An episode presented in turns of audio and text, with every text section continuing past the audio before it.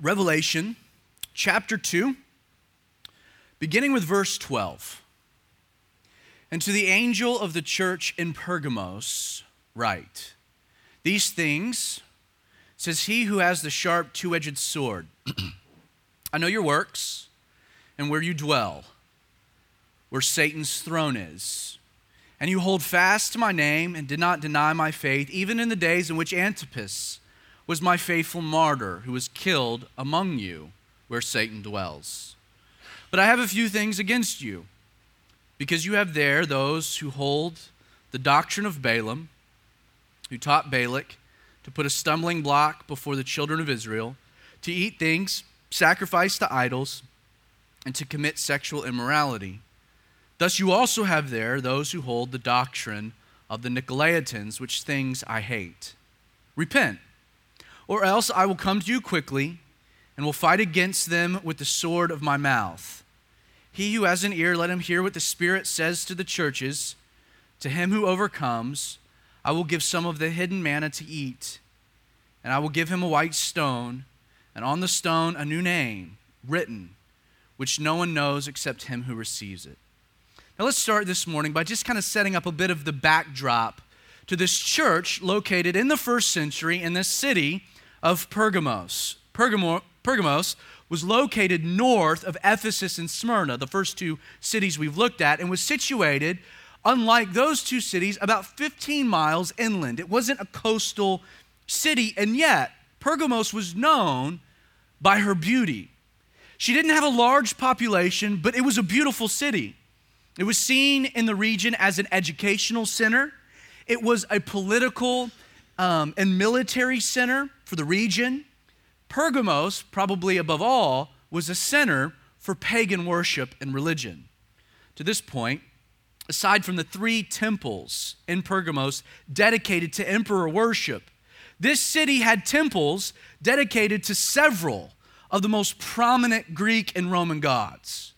Now, the two most notable were first an altar to Zeus. It was situated high up above the city on the Acropolis. It was recognized in the day as one of the ancient wonders of the world. You can see uh, ruins of this temple actually in a uh, museum located in Berlin today.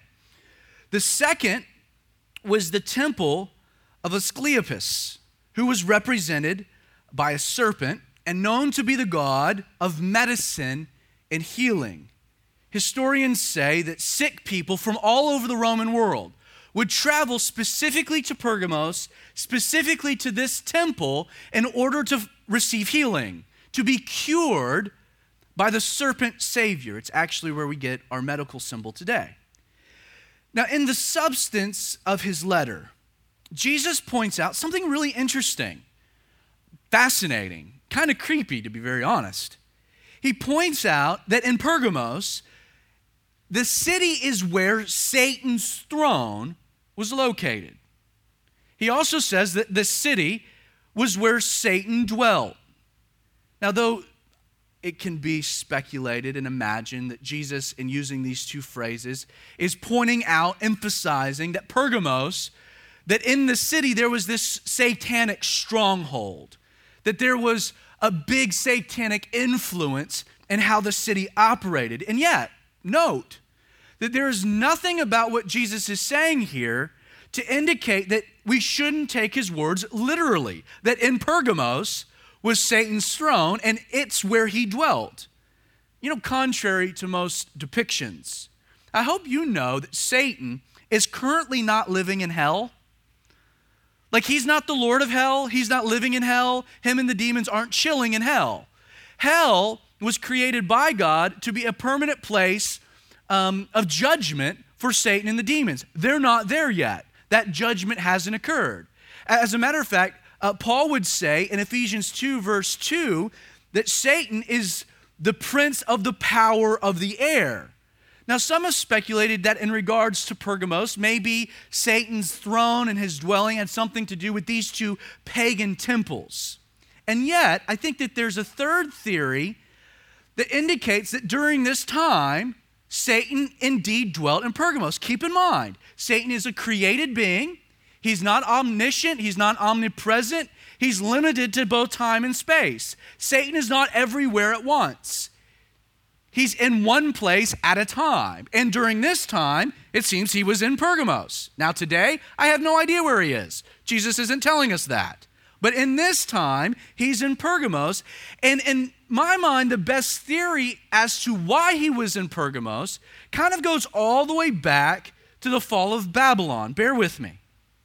There seems to be historical evidence to suggest that when Babylon fell in the year 487 BC to the Persian king Xerxes, that there was a Babylonian priesthood known as the Chaldean Magi that, in looking for a new place to now set up their base of operations, actually escaped the city, made their way to Asia Minor, and settled in this city of Pergamos. There's historical evidence to substantiate that following the fall of Babylon, this Chaldean magi, these Babylonian priests, made their way to Pergamos, setting up this pagan religion, which, by the way, has its roots all the way back into the book of Genesis with a man named Nimrod and the Tower of Babel, which is where we ultimately get Babylon.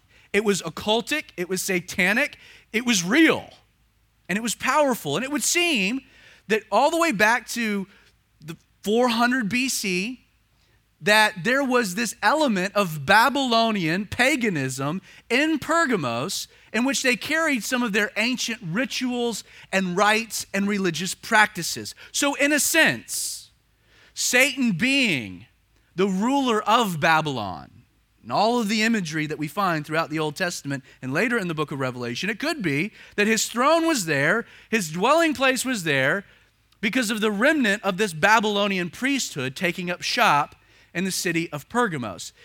For your own study, if you find this kind of thing interesting, the reason you have the altar of Zeus located in Berlin is that Hitler was obsessed with not only this Chaldean priesthood, but he was also obsessed with the altar of Zeus in particular.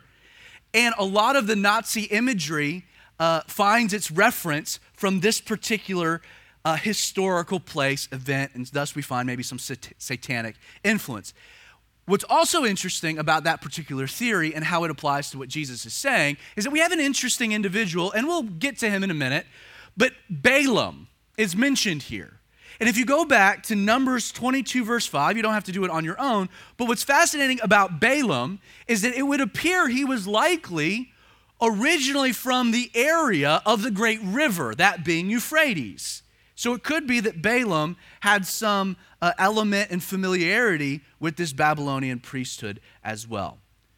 While we'll get to the context, the historical context of this letter, I want to jump right to Jesus' commendation like the good things he says about this particular church. He begins, he says, I know your works and where you dwell, where Satan's throne is. Now, there's a coupling of two ideas that's significant. Jesus is saying, I know your works, especially in context to what you're facing. The fact that in this city there was this strong demonic presence, this oppression, this influence, the fact that they were still serving the Lord, still being a light, still being a witness in the face of all of these big mounting pressures. He places it in context. He's impressed that they were able to maintain their works in light of their location and the culture they're in. Though this church was up against incredible spiritual warfare. I mean, imagine a city where Jesus is telling you, yeah, that's where Satan's living.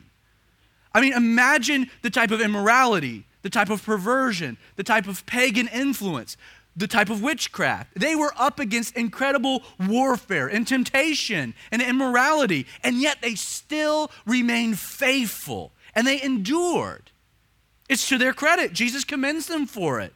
He also says that against all odds, you held fast to my name.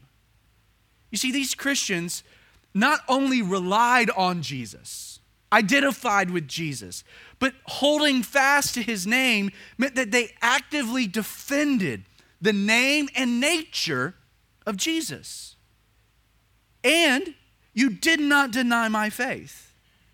Though they were in the middle of the fire, of spiritual oppression. Generally speaking, these believers in this church in Pergamos, they remain true to the faith. They remain faithful, even in the presence of such strong contrary forces pushing against them. Jesus, specifically, in regards to their faithfulness, mentions that they were faithful even in those days which Antipas was my faithful martyr. Now, we know nothing of Antipas. He's not mentioned anywhere else in Scripture, and thus, any type of understanding of what Jesus might be referencing, we have to rely on church legend and church history. So it's we don't have any factual basis for this other than the fact that it was kind of a legend that was developed coming out of this particular time period about Antipas. The only thing we know is legend, and that's that Antipas, during this season, happened to be the pastor of this church in Pergamos. Now, on the altar of Zeus, Zeus being represented by this bronze bull, during a wave of persecution happening towards the end of the first century by the hands of Emperor Domitian. We discussed that last Sunday. Legend has it that because he would not deny the faith, because he stood tall, Antipas was sentenced to be executed. But he was sentenced to be executed in such a way as to pay homage to the god of Zeus. And so they took this bronze statue, which was hollow, and they placed Antipas inside of this bronze statue, and they ignited a fire around it. And thus Antipas was basically baked alive for his faith. Now, it's legend, but Jesus does refer to him as my faithful martyr, or literally witness. I love the fact that Jesus, Jesus took personal possession of a man who stood for him. A man who possessed Jesus, Jesus possessed him, and I love that. Now, that's about the end of Jesus' commendations of this church of Pergamos. And let's quickly transition here to the criticism. Jesus says, But I have a few things against you. Now, in regards to writing to the church of Ephesus, we're told, I have this one thing against you, which, okay, one thing we got to work on. Sweet. In regards to Smyrna, because they were the persecuted church, Jesus has nothing critical to say, only encouragements. But it's not good when Jesus kind of moves beyond there's one thing to I have a few things. That means there's some issues going on within this church. He continues, because you have there those who hold the doctrine of Balaam, who taught Balak to put a stumbling block before the children of Israel, to eat things sacrificed to idols and commit sexual immorality. Thus you also have, he says, those who hold to the doctrine of the Nicolaitans, which things I hate. Now, what's interesting, I don't know if you noticed it if you picked it up. What's interesting about this particular letter is that while Jesus is clearly referencing two different doctrinal beliefs, the doctrine of Balaam, the doctrine of the Nicolaitans, which was creeping into this church, Jesus' criticism is not with them, is it? D- did you notice? That in his criticism, Jesus holds the faithful in the church responsible for allowing these particular doctrines to be taught and practiced in the first place. Look at it again. He says, I have this against you, which would be the faithful believers, that you have there, the church, those, a different group, the non faithful, who hold to the doctrine or literal teaching of Balaam and the Nicolaitans. It would appear from the context here that the issue Jesus had with this church wasn't the unfounded doctrines that were being taught, but the fact that the faithful weren't doing anything about it. They weren't taking a stand. They weren't resisting. They weren't fighting for doctrinal integrity. Instead, Jesus, he's critical that they're allowing these things to exist, that they're not stopping them. Well, Pergamos is often known, it's referred to as the compromising church. You have the loveless church of Ephesus, the persecuted church of Smyrna, and the compromising church of Pergamos. She might better be titled the apathetic church. Now, in order to unpack what was really happening in this church of Pergamos. It's obviously essential that you define what Jesus means, what he's referring to by addressing the doctrine of Balaam and the doctrine of the Nicolaitans. Obviously, understanding those two things is significant to our understanding. In regards to Balaam, he's a very interesting, colorful, confusing, mysterious character that we find popping out of the middle of nowhere in the book of Numbers. Specifically, if you want to read about Balaam on your own and his interactions with the Moabite king Balak, you can refer to Numbers 22, 23, 24, and then later chapter 31. He pops up in a few other instances in the Old Testament, but they're nothing more than references back to the events that happen here. And the story is interesting because the children of Israel have been freed from the captivity, their slavery in Egypt. A deliverer had been raised up, Moses. And Moses is leading the children of Israel through the Sinai to the land of promise, the land that God had promised Abraham and Isaac and Jacob and their descendants. And upon making their way, they're passing through pagan lands. There's opposition rising up. And I mean, Israel is kicking butt, not even worrying about taking names. I mean, they're destroying opposition. And it was clearly supernatural because they were nothing more than a ragtag group of slaves who were making their way across the desert. They haven't been organized into a nation per se. They're not possessing of military acumen or, or, or knowledge. I mean, they're slaves. And yet, these oppositional forces, these other nations, in fear of this two to three million people making their way into their land, army after army would rise up and God would yield this supernatural victory. It was clear that there was a true and living God behind the children of Israel, and it freaked everyone out. Even these pagan nations were worried, of which was Moab. Now, the king of Moab at this time was a man named Balak. Recognizing that there was true supernatural power behind this people group, fearing they might be next to be destroyed, he sends representatives to secure the services of a prophet named Balaam. Now, what makes Balaam interesting is that he was a genuine prophet. We don't know anything about him, but he actually heard from God. He would receive prophetic visions from God. He was a snake and a charlatan, but he had some connection. And we don't know exactly how that existed or where that had originated. But Balak sends to Balaam and he wants Balaam to come and curse the people of God. Well, immediately, Balaam's like, I can't do it. So they offer him more money.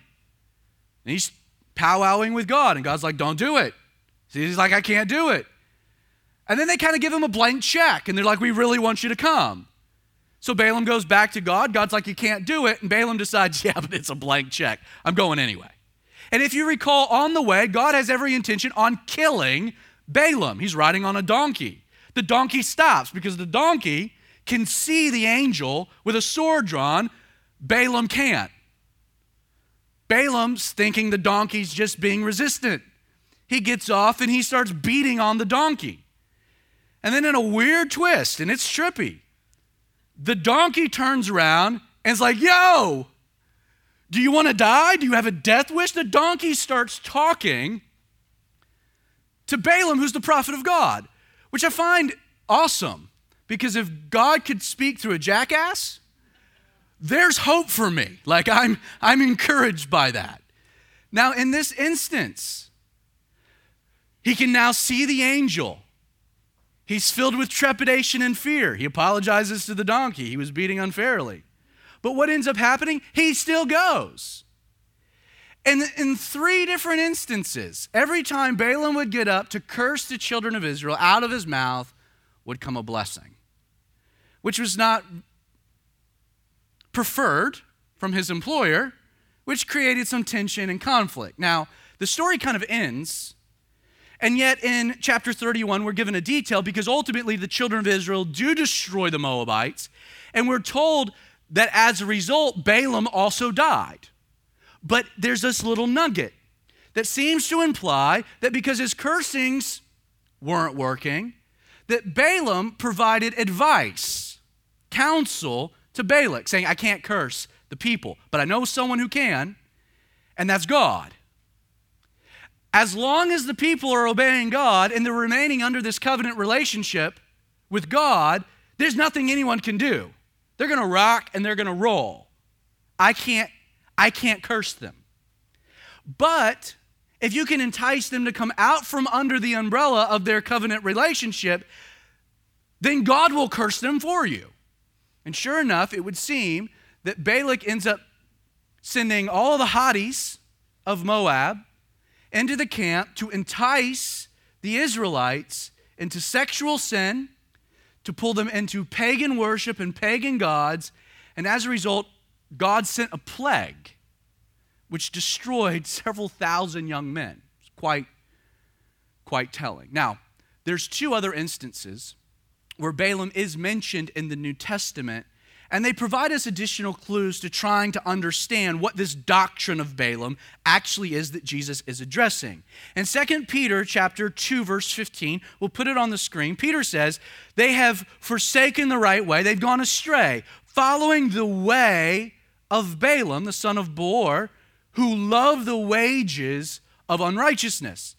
Then Jude, chapter 1, verse 11, Jude says, Woe to them, for they have gone in the way of Cain, have run greedily in the air of Balaam for profit, and perished in the rebellion of Korah. Now, while these passages make it clear that the way and the error of Balaam had to do with greed, and though it would be easy to see that the doctrine of Balaam had something to do with the particulars of what Balaam taught Balak, I'm personally of the opinion his instructions to Balak were actually a byproduct of his doctrine and not necessarily the doctrine itself. Like, I don't think the doctrine that's creeping into the church had much to do with sexual immorality or things uh, eating things sacrificed to idols. Also, note in the, in the Greek structuring of what's being communicated in this sentence, the line, who taught Balak to put a stumbling block before the children of Israel, refers to providing the reader an understanding of who he's talking about. It refers to Balaam and not his doctrine. So I think trying to say that his doctrine had to do with sexual immorality or some type of, of abuse of liberty, I, I think is going a bit too far. Keep it simple. See, at the core of Balaam's story sits the reality that Balaam viewed God's word as a means to his end.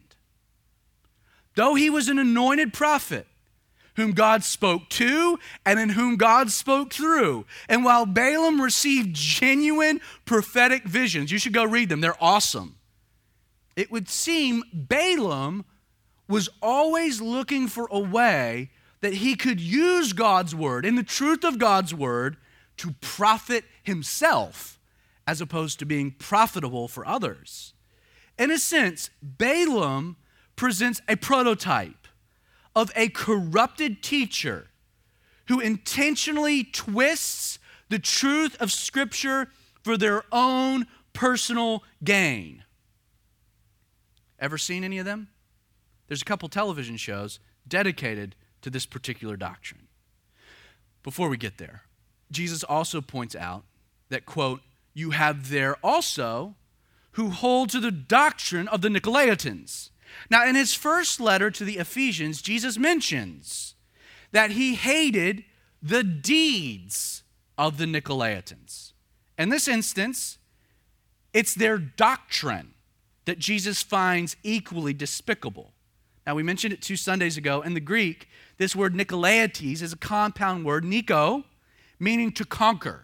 It's where we actually get the word Nike from, to conquer. Laetes means the people. So, Nicolaitan, the word, means to conquer the people.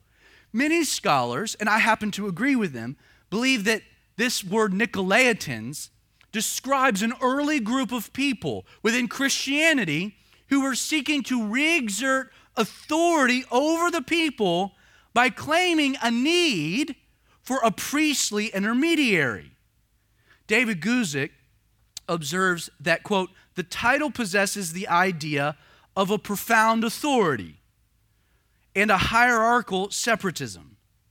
Now, with these things in mind, what twisted doctrines were being taught in this church that were so motivated by greed that it would also foster a need for a priestly intermediary. And to that, to answer that question, I think it's very helpful to go back to the context, the historical context. As we've mentioned, each of these letters, seven in totality, represents Jesus' full message to the church. While it's difficult to place each of them into a very uh, defined time period, they do loosely represent movements and eras within Christianity as a whole. So, in writing to seven churches in Asia Minor, when there were 12, seven always representing completion, we understand that Jesus is writing to the church, beginning with the apostolic church, continuing down to today in our church. He's writing to the church, and that each letter represents loosely a period of time. Ephesus, being the post apostolic church, that second and third generation of believers.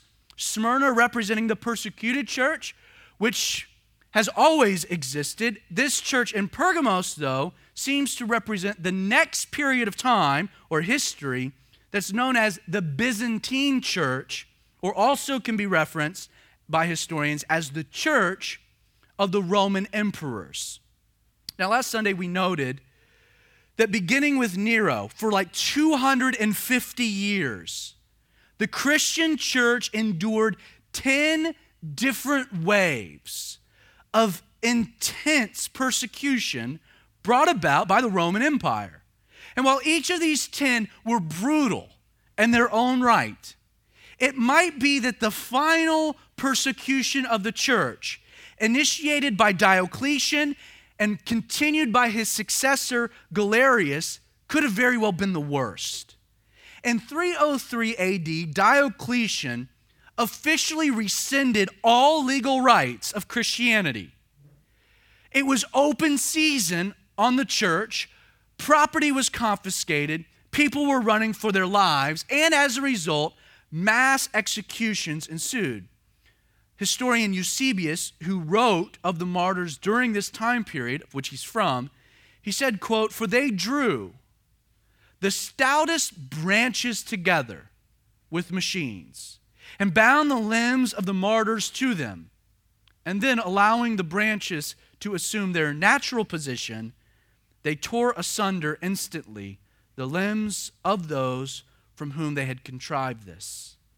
All these things, and he lists all kinds of persecutions happening during this time period, were done not for days or for a short time, but for a long series of years. He writes of one instance when, quote, a hundred men and young children and women were slain being condemned to various and diverse torments, some suffering decapitation, others tortured by fire, so that the murderous sword was blunted and became weak and was broken, and the very executioners grew weary and had to relieve each other. Like what's happening from 303 on, the persecution, it was intense to say the least. And what's amazing about this period of time, and we touched on it last Sunday, was that in spite of the persecution, the church was being a glorious witness. Eusebius also wrote, he says, that in these conflicts, the, no, the noble martyrs of Christ shone illustrious over the entire world. The evidences of the truly divine and unspeakable power of our Savior, Savior were made manifest through them. This was an intense time of persecution. Unlike maybe the church had ever seen before, they remained victorious. Their light shone. God still worked. Now, recognizing the environment, the climate here, is important for what almost immediately came after this persecution. It's really historically incredible. Though the persecution had been intense, there were two byproducts that the Roman emperors didn't anticipate. One, the church continued to grow at an incredible clip. Some have estimated that for every one martyr during the reign of, uh, of Diocletian, four people converted as a result. Sometimes uh, it would even be the executioners themselves that would convert looking at the incredible nature of these, of these, of these saints' faith. And then thus they would then be executed themselves. I mean, awesome stories happen in the midst of incredible darkness. But the other byproduct of this persecution is that the, the public, the non Christian public, like their support for these practices began to wane. There wasn't much more of a, of a public appetite for what was happening. I mean, when you're reaching the point that you're executing people by tying their arms to bent branches of trees to release them and rip their arm, like we've entered a whole nother, a whole nother game. It's kind of like how galvanized segments of America has become recently to this growing threat of ISIS because of the videos we've seen of people, Christians, being beheaded, the raw and brutal and grotesque practices. So, so the church is growing and the public support is waning, meaning that something interesting happened for Emperor Galerius in 311 AD. On his deathbed, he issued, as one of his last acts, he issued what was known as the Edict of Toleration. Now, this didn't legalize Christianity, but it effectively put to end this practice of Christian persecution. All violence directed towards Christians was effectively ended by the Edict of Toleration. Now, one year later, 312 AD, Galerius has died, and there's a conflict for who's going to take power. 312, as the armies of Constantine marched into a final battle he hoped would finally reunite a very splintered Roman Empire, Constantine claims the night before the battle, he received a vision from God of a cross with the instructions, the command from God that in this sign you will conquer. Now, why we don't know if the vision was true or not, we do know that Constantine ordered his armies before going into conflict the next day to put this Christian symbol on all of their battle shields. They did go into battle under the banner and symbol of the cross. Now, because Constantine's armies proved victorious, and some would see as proof of his conversion, and others maybe as just as some like a, an act of like shrewd political savvy. In 313 AD, Constantine took the Edict of Toleration one step further by issuing what's known as the Edict of Milan, which formally legalized Christian worship. It restored all the confiscated properties back to the church, and the church could operate free and open within society. Now, in the edict, Constantine wrote, quote, It is proper that the Christians and all others should have liberty to follow that mode of religion which to each of them appeared best. For the first time in maybe her entire history, the church can finally operate in the world around her without fear of religious persecution. Now, the official merger of the church and state wouldn't happen for approximately 60 more years. And we'll get to that next Sunday. History does show that Constantine, personally, became very involved and Christian affairs. Now, admittedly, there are some instances where Constantine's leadership proved to be beneficial. For example, there was a growing heresy within the church known as Arianism. Constantine had all of the church leaders gather. He told them specifically to deal with this. The camps broke. For a couple months, they argued and they debated until one noble saint a man by St. Nicholas, who, yes, the same St. Nicholas that is now some jolly old fat man going down your chimney, that same Nicholas, according to history, ends up kind of breaking the divide. He walks over to this man spewing the heresies, and he just slaps him. And he turns and he walks and sits back down. And it was kind of like in this dramatic moment that everyone was like, What are we even debating? And they ended up issuing one of the early creeds. It's known as the Nicene Creed. This particular council, The Council of Nicaea probably would not have happened if not for Constantine's leadership. And so, in some instances, it proved beneficial, but overall, the favor of the Roman emperor yielded within the church several unintended and, in many ways, tragic consequences. Because the church now enjoyed the protection and financial support of the state, which, which you can't blame. I mean, coming off of that type of persecution, and in two years, the emperor's a Christian and you're protected and bankrolled. I mean, that's a, that's a, a drastic reversal of fortunes. But two things ended up happening. First, the church became very quickly and almost immediately susceptible to institutional corruption by those who saw her as a way to amass power. Secondly, in order to keep her new favor with the state, the church began justifying moral and theological compromises. One would be right to say that during this season of church history, while Satan's strategy of persecution had failed, the wily devil saw instead privilege and power as the way to effectively minimize the church's effectiveness. You know, the old saying is true, right?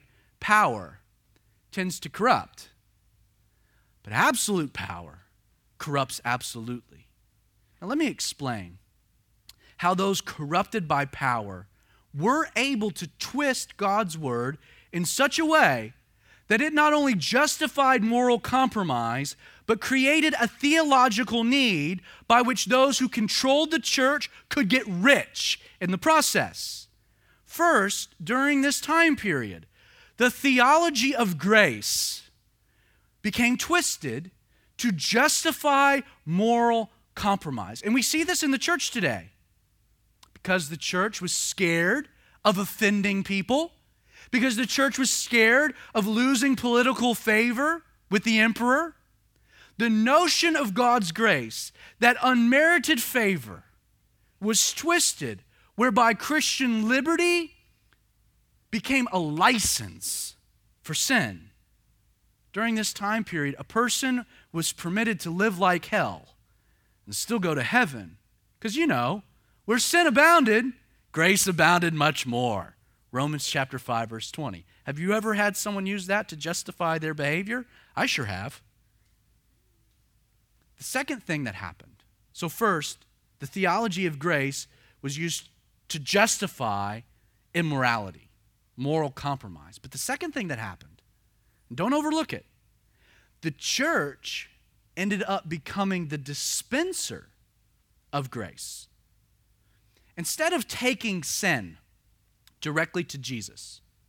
You know, coming to the cross, receiving God's grace through faith.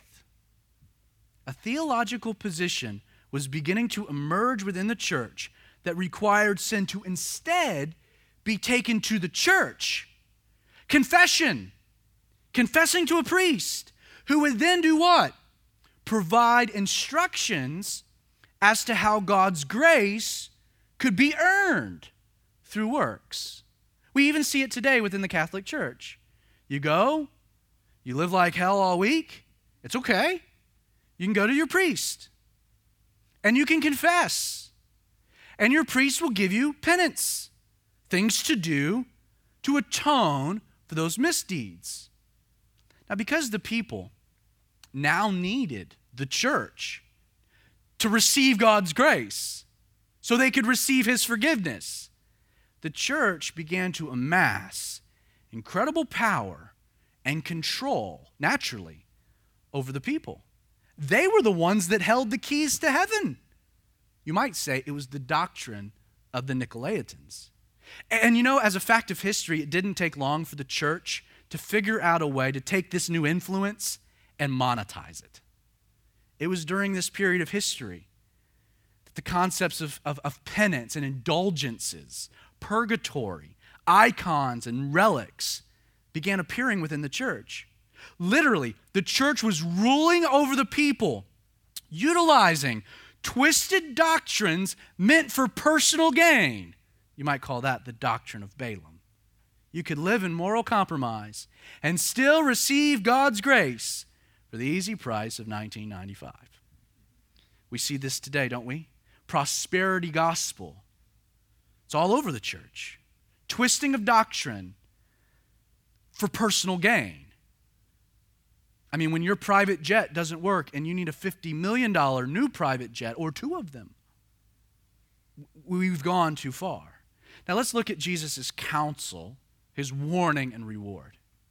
He says, Repent, or else. Never a good thing. Like you hear that from your mom. Do something, or else, like you know they're serious. Repent, or else I will come to you quickly. Notice that. You quickly and will fight against them with the sword of my mouth. Once again, substantiating this idea that Jesus is speaking to the faithful and how they were or weren't handling the faithless. Now, while we understand repentance is a fundamental changing of the mind that leads to a change of direction or behavior. Kind of the pressing question here is what was Jesus commanding the faithful element of this church to repent of? And I think the answer is found when Jesus says, Repent, or else, what's he going to do? I will fight against them. Like the criticism of this church was that they had been lackadaisical in how they were handling the growing influence of these doctrines. They were twisting God's grace and abusing the people. They weren't doing anything to stop these doctrines. And understand, it was not just their failure to act or this faithful remnant's cowardice to stand that Jesus is wanting them to repent of. He wants them to turn and to do something. He's wanting the faithful and telling them to repent. He's wanting them to now stand and fight against those who are twisting his word and abusing his people. Or else, Jesus promises he'll deal with it. He says, I will fight against them. In the Greek, this word literally means like, I will wage war with them. It's not just that I will resist them, I will fight them. And then it's, I mean, it's not an accident, right? That Jesus began his letter by introducing himself as whom? As he who has the sharp two edged sword. So Jesus is saying, I'm going to fight against these people. And you know what? Don't forget, I'm the one with the big battle axe. So we're not going knuckles to knuckles. I'm swinging a sword that's meant to destroy, that's meant to judge. And his warning, he now explains that the sharp two edged sword is in actuality what? He says it the sword of his mouth, or literally, his word. The power of God's word. Hebrews 4, verse 12 we're told, For the word of God is living and powerful and sharper than any two edged sword, piercing to the division of soul and spirit and of joints and marrow, and is the discerner of thoughts and the intents of the heart. Now, in considering all of these things and their historical context, you have to wonder how a corrupt element within the church was able to introduce so many non biblical ideas or doctrines. And the answer is that in conjunction with all of these things happening, there was something else taking place within this church. Those who led the church stopped teaching the Bible, and those who were in the church stopped reading it for themselves, which is how they became susceptible to heresy.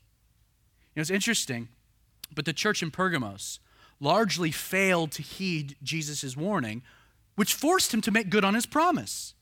Consider the fact that the fundamental catalyst for what we know as the Protestant Reformation, the one that rejected all of these non biblical doctrines, you know what the catalyst was?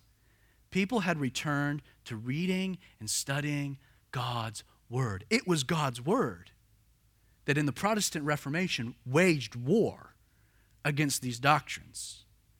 Notice Jesus closes his letter with two promises. Two promises to him who overcomes. First, he says, I will give some of the hidden manna to eat.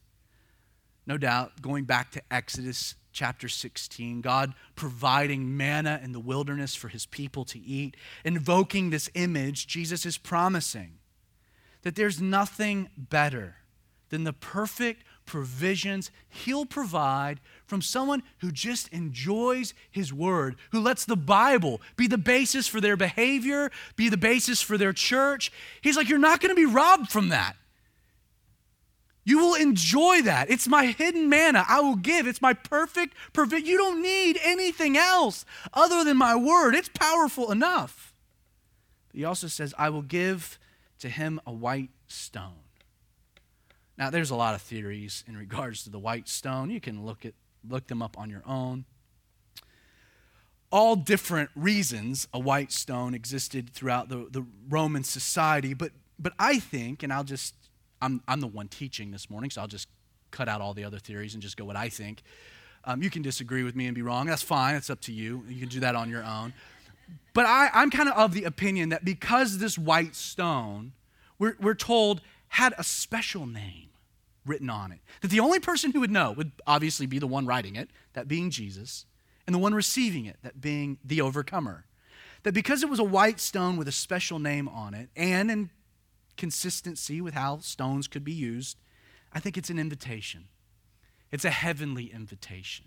It's letting you know that if you overcome, you have been invited by Jesus to the marriage supper of the Lamb, that you've been given a personal, special, individualized invitation. I love it. It's, it's, it's kind of akin to Jesus, you know, sending out wedding invitations with all the frou frou and your special name written on it. Now, in conclusion, what is Jesus saying to us? Because that's really the nature of our examination of these letters. We find them interesting. Uh, we find them interesting in what Jesus is saying to that church in the first century, to the Byzantine church, that period. But ultimately, we want to know what Jesus is saying to our church through this letter.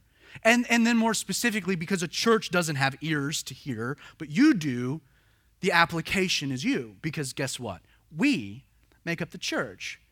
So, what's Jesus saying? And, and I think if you boil it down to one central idea, it's this the greatest danger for any church is not outside opposition, but inward corrosion.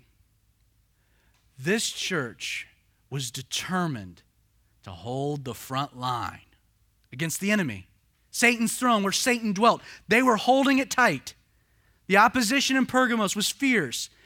They determined to remain steadfast in their service. They boldly defended Jesus' name, refused to deny the faith, even in the face of martyrdom. And yet, while they were doing all that, occupied with the forces out there, there was a problem. Though we can say this church was on guard for a frontal attack, they were ignoring a spreading cancer within the camp that would yield the same deadly result. The truth is, Satan had switched up, he had changed tactics. His strategy was no longer opposition, but instead infiltration. He entered this church with what intentions? Destroying her from within. And how does Satan destroy a church from within? False doctrine. Because Satan knows that false doctrine leads to wrong living, just like he did with Eve in the garden. And later tried to do with Jesus in the wilderness temptations. What does Satan do? What is he a master of? What's his go to strategy? Taking God's word and twisting it in order to lead people into sin. Remember with Eve, what did Satan do? Hey, what has God said to you, Eve? Well, God said that we can't, we can't eat of this particular tree. We can't see it. We can't even look at it. We can't touch it. And then what did Satan do? He twisted it. He was a false teacher. He communicated a principle that was not accurate. And Eve took the fruit and ate. On a side note, you know, Eve was never actually the one given the directive from God. And the irony is that, that Eve's recounting of what God had said was actually wrong. All God had said, don't eat. He didn't say you couldn't look at it, you couldn't, t- he just said, don't eat it. And how did Eve come to the understanding of what God had said? Well, she had a teacher his name was Adam, who taught her God's word. Now, here's the sad thing he didn't do it correctly. As a matter of fact, he added to God's word legalism. And it made Eve susceptible to being tricked. Jesus, what is Satan's strategy? He came throwing scripture. Satan is a master of twisting scripture to destroy people and to destroy churches. And this is why Jesus is reminding the faithful, commanding the faithful to be ever vigilant when it comes to false doctrine being taught in his church. For history attests that when the church no longer fights to remain doctrinally sound, the consequences are catastrophic. Be careful what's taught and who you allow to teach you. Because who you allow to teach you, you're giving them a powerful place, and you've got to guard against what's being taught because if it's wrong, it's damaging. He who has an ear, let him hear what the Spirit is saying. In conclusion, there's one final point that I think should be made. If you don't study God's Word on your own, or come to a church that teaches you God's Word, if you don't know God's word, if you don't study God's word, it's probable to say you don't know God's word. Makes sense. You don't study it, you don't know it. But here's the thing if you don't know God's word, then it's very difficult to know when it's being twisted. It's hard to know how to defend it or to possess the skills to use it when you need to stand against the attacks of a very real enemy. If you're not in God's word and allowing God's word to enter into you, if you're not able to rightly divide truth from the lie, you, my friend, are in danger. It's why our entire emphasis and our entire ministry platform here is simple. We teach the whole Bible because that's the only way any of us are transformed into full people, full Christians who can reach the word, the world. It's all about God's word. If you don't know it, you're in danger. Study his word. Love his word. Use his word to defend. Or else Jesus will use it. He'll use it.